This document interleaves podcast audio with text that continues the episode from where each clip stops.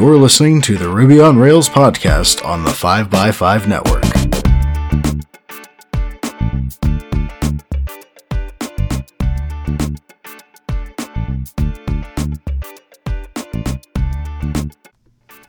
You're listening to episode 282, and I'm your host, Brittany Martin. Greetings from Abstractions, a multidisciplinary conference based in Pittsburgh, Pennsylvania. Today, I'm joined by Dave Aronson, speaker from the talk Kill All Mutants. Dave is a software engineer with about three and a half decades of professional experience in a wide variety of languages, systems, techniques, and domains. For the past several years, he's been focusing mainly on Ruby, both on and off Rails as a consultant. Welcome to the show, Dave. Thanks, Brittany. I'm honored to be here. Wonderful. And thank you so much for being a listener. I really appreciate that. What is your developer origin story? I'd say it goes back to my senior year of high school. Before that, the school had a paper based timeshare terminal. Uh, yes, I go back that far.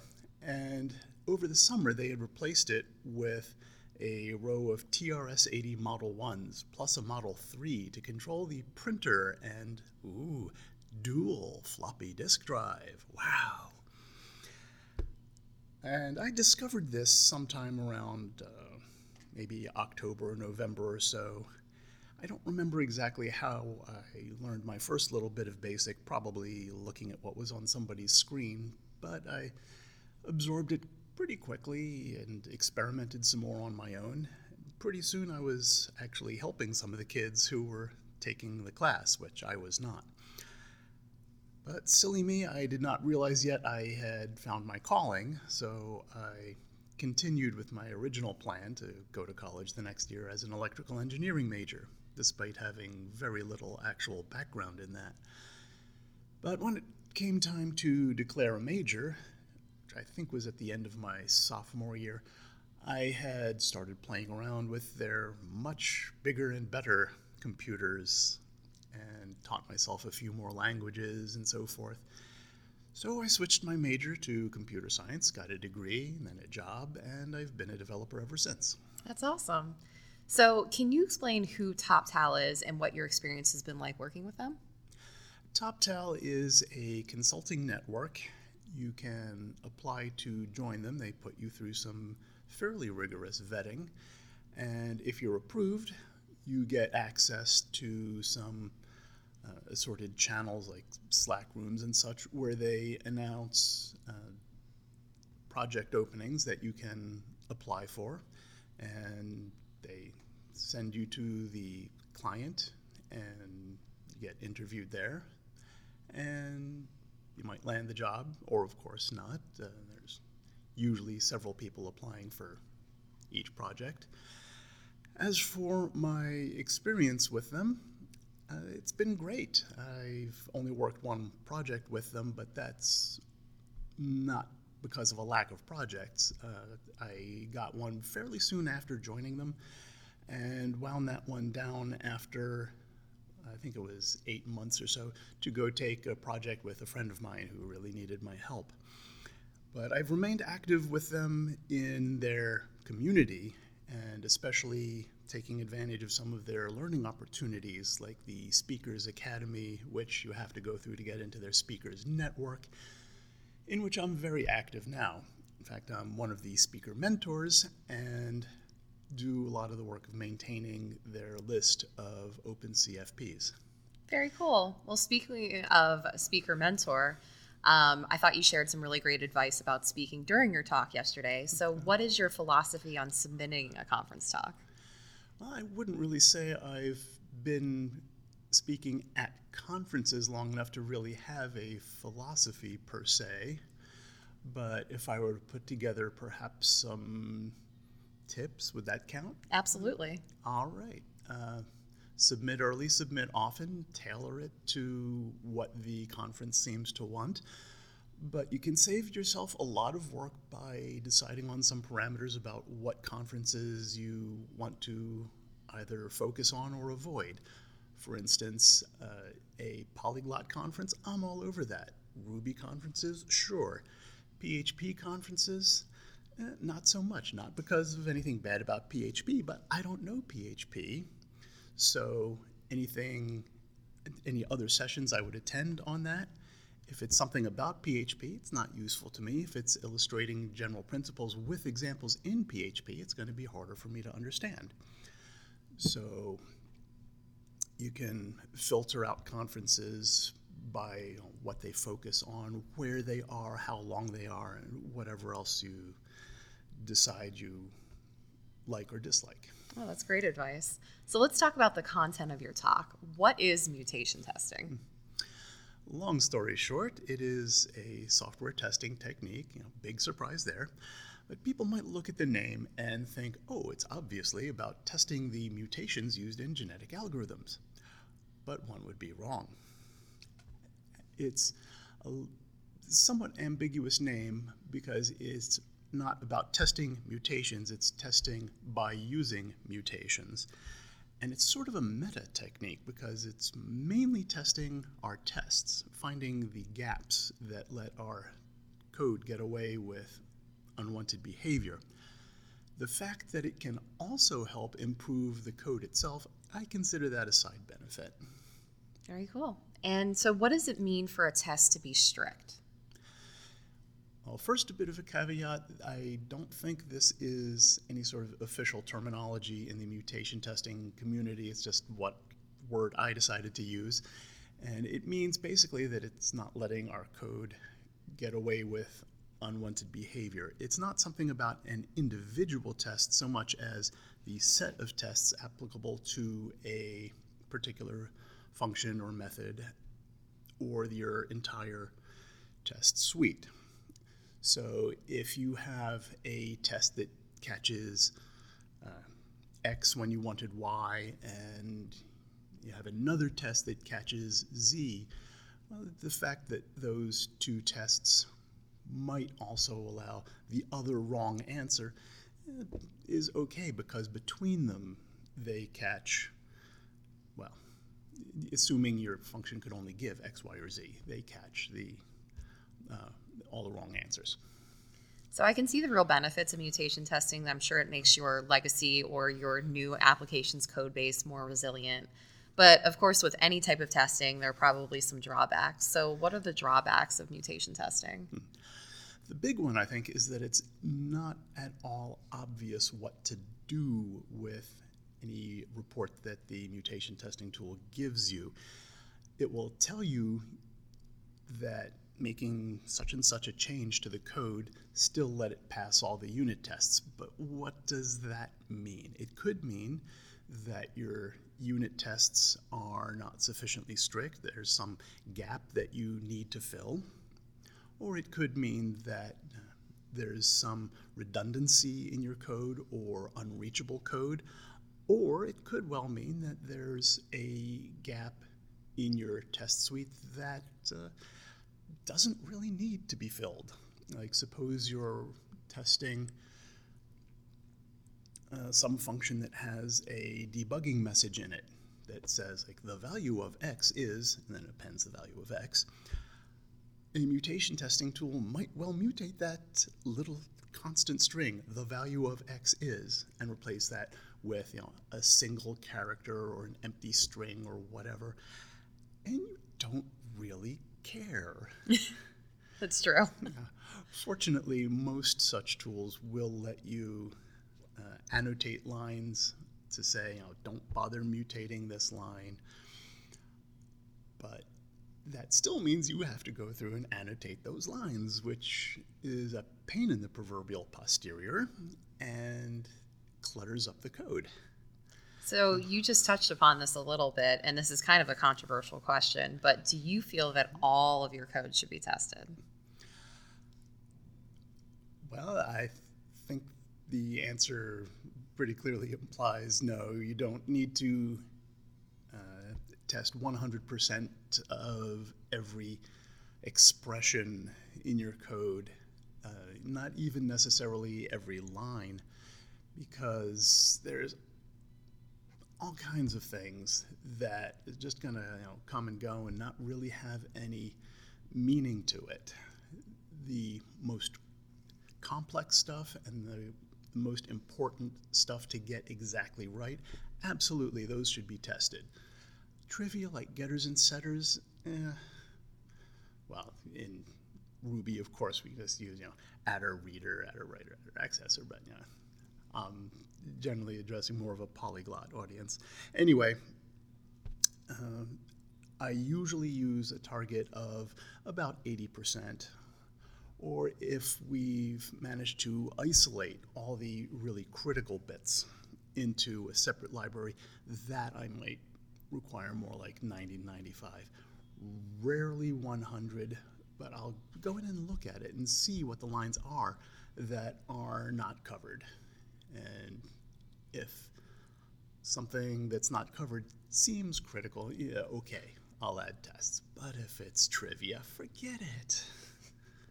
I use SimpleCov for my coverage in my Ruby on Rails applications, and then I also depend on CodeClimate as well because it'll track mm-hmm. and tell me mm-hmm. which things are covered. So uh, day by day, I run an e-commerce site for ticketing. You've got to believe the checkout path is going to be tested, mm-hmm. but maybe not like the uh, individual side notes on like a theater, like a, a specific seat number or something like that is going to be tested. But you you're going to want that critical path definitely tested. Mm-hmm. So, um, our community is very bent on when they write tests that they're looking for that beautiful field of green whenever those tests all pass. Yes. And so, what's kind of different about mutation tests is that you're kind of trying to deliberately fail those tests. So, where did mm-hmm. that whole concept come from? Oh, yeah, I don't have my presentation notes open in front of me, but if I remember rightly, it was in a term paper by Richard Lipton in 1971, that part I remember, titled something like Fault Diagnosis of Computer Programs. And we'll link so, this all up in the show notes, of course. Okay. And maybe the uh, video of my talk might be released by then, so we can link that. Of course. And the first more general tool, actually, I should say the first tool, I don't think there was even a specific tool before this, uh, didn't come around until 1980 as part of Timothy Budd's PhD work at Yale University. And so that concept kind of spun into mutation testing in the way that we understand it today. I think so. I haven't actually read either of those bodies of work, but uh, I, from what I can tell from the articles I've read about them, uh, they established the basic concept that became mutation testing, yes. Okay, so you run your mutation test suite and you end up with surviving mutants. So, can you explain to me what a surviving mutant would be? Okay, well, first let me correct a bit of terminology. You don't sure. really have a mutation testing suite because what you have is a mutation testing tool that looks at your regular, ordinary unit test suite. Gotcha. So, uh, to explain what a surviving mutant is, I think I need to explain just what the process of mutation testing is. And that is that a mutation testing tool will look at your functions, and at least for those that have tests on them, which unfortunately usually relies on some manual annotation, uh, for each such function, it will look at all the different ways it can be changed, like changing a plus to a minus or times or divider, exponent or whatever, and all kinds of things. And for each such way, it will create a copy of that function with just that one little change made to it, and that's what's called a mutant. And for each mutant, it will run the unit tests from the original function, but using the mutant. When it gets to a unit test that fails, because of the difference between the original function and the mutant, this is called killing the mutant. So a mutant that survives is one that still makes all the unit tests pass. And I say that has the superpower of mimicry, skilled enough to fool our tests. So, um, granted, we are, uh, you are all listening to a podcast, so it makes it a little difficult to be able to see Dave's slides and whatnot. But um, I would love to be able to basically map out a very simple mutation test that the listeners can understand. So, can you provide a simple example of what a test could look like and what its mutated uh, version would look like? Okay, uh, suppose you have a function, let's call it power, and it takes uh, arguments x and y and returns x to the power of y. The mutation testing tool could make lots and lots of mutants out of even something that simple. Uh, let's just start with how it could replace that exponentiation with plus, minus, times, divide. Uh, since the order of operands matter, it could swap them and return y to the x instead. Uh, it could also swap them in the function declaration so that it becomes effectively power of y and x. So that, that would have just the very same effect since it's such a short function. And then each of those mutants would be subject to the unit tests. Now, suppose we have just one very simple unit test asserting that power of 2 and 2 is 4, uh, that 2 to the second power is 4. Now, that's a pretty bad test, but that's still going to kill a lot of mutants. For instance, uh, oh, I didn't mention it could change the whole expression there to return all kinds of constants like 1, 0, minus 1, infinity, and so forth. Those are going to get very easily killed. But there will be some survivors, such as addition, because 2 plus 2 is 4, multiplication, and exponentiation in the reverse order because they're the same number. And you can then kill these mutants by either changing that test, which is how I would go, or adding another test with numbers that work out a little more uniquely, like saying that 2 to the third power is 8, or 3 to the second power is 9, or whatever. Then all the formerly surviving mutants will return different answers. Like if we had uh, asserting that 2 to the third power is 8, well, and multiplication is going to get us 6, and addition is going to get us 5, and exponentiation in the reverse order would get us 9. And none of those are 8, so the unit tests will fail. This episode of the 5x5 Ruby on Rails podcast is sponsored by Hoefler & Co. A good font is one of the best ways to make your project stand apart. At typography.com, you'll find the work of Hoefler & Co., creators of stylish and high-performance typefaces. Their fonts are used by organizations like NPR, cultural institutions like the Guggenheim Museum, and by the people we love like the Office of Barack and Michelle Obama. And now you can use their fonts too. H&Co's well-curated library and one-stop licensing options make choosing the right fonts simple so that you can spend less time looking for fonts and more time using them. H&Co has been designing typefaces for over 30 years and knows how to help designers avoid the pitfalls of using a less than perfect font. At typography.com, you'll find lots of options, all of them good. Every font family is built to the same high standard and is designed to have everything you need and nothing you don't. You'll find fonts that have well thought out families with great language support and even the most obscure characters, plus tons of tips, tricks, and inspiration to help you get the most out of type. Whether you're designing a website, an app, or an entire identity, H&Co makes it easy to choose the perfect typeface from their library of over 1,500 fonts, including classics like Gotham and Knockout and new favorites like Isotope and Operator. The Ruby on Rails own logo uses their Whitney and Archer fonts. You can try the whole Hoefler & Co. font library right in the browser at typography.com. And now for a limited time, as a Ruby on Rails listener, you'll receive 10% off your next purchase from H&Co. Use code RUBY R-U-B-Y, for your discount discounted checkout. Thank you, Hoefler & Co. for sponsoring the show. Awesome. Well, you've mentioned several times that mutation testing can be a little bit manual, but we are very lucky in the Ruby community and people come out with great libraries and gems for us. Are there any specific tools for mutation testing in Ruby that you recommend?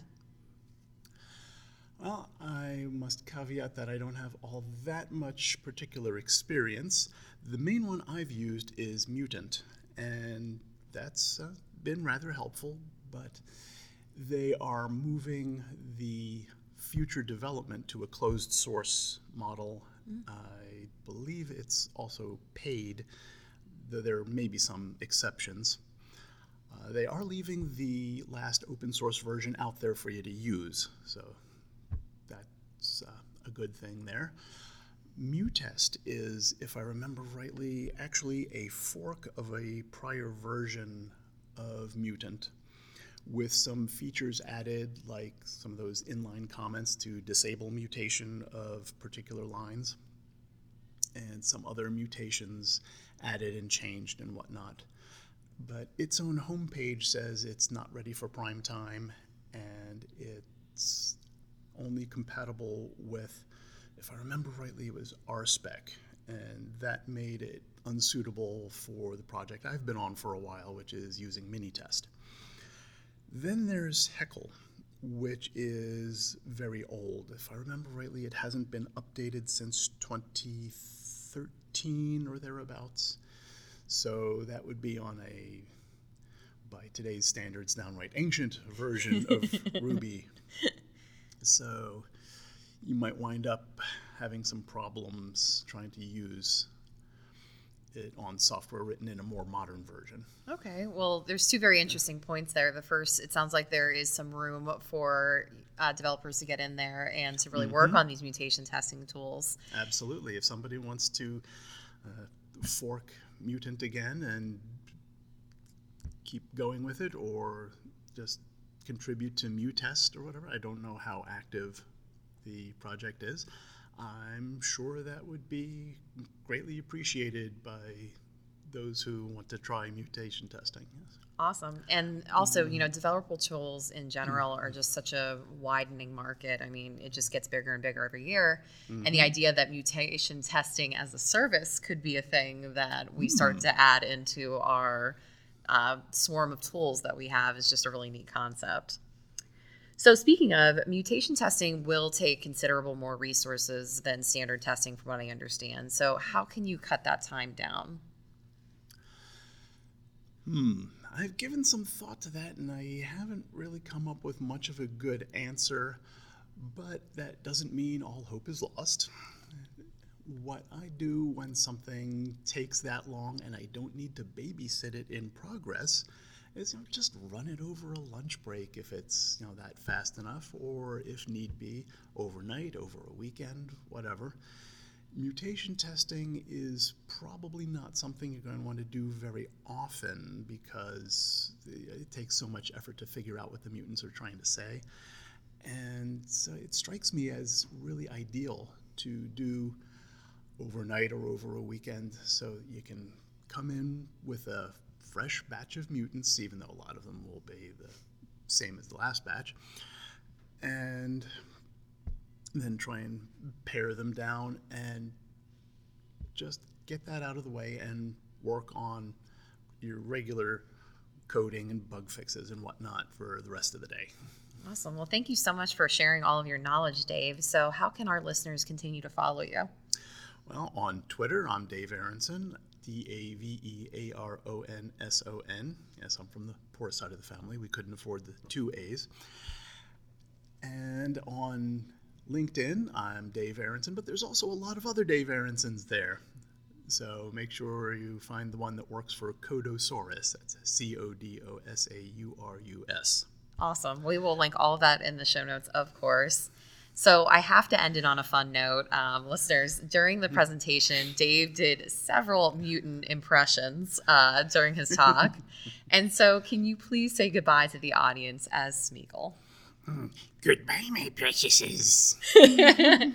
and that's a wrap. We'll be talking to you soon, listeners. Thanks.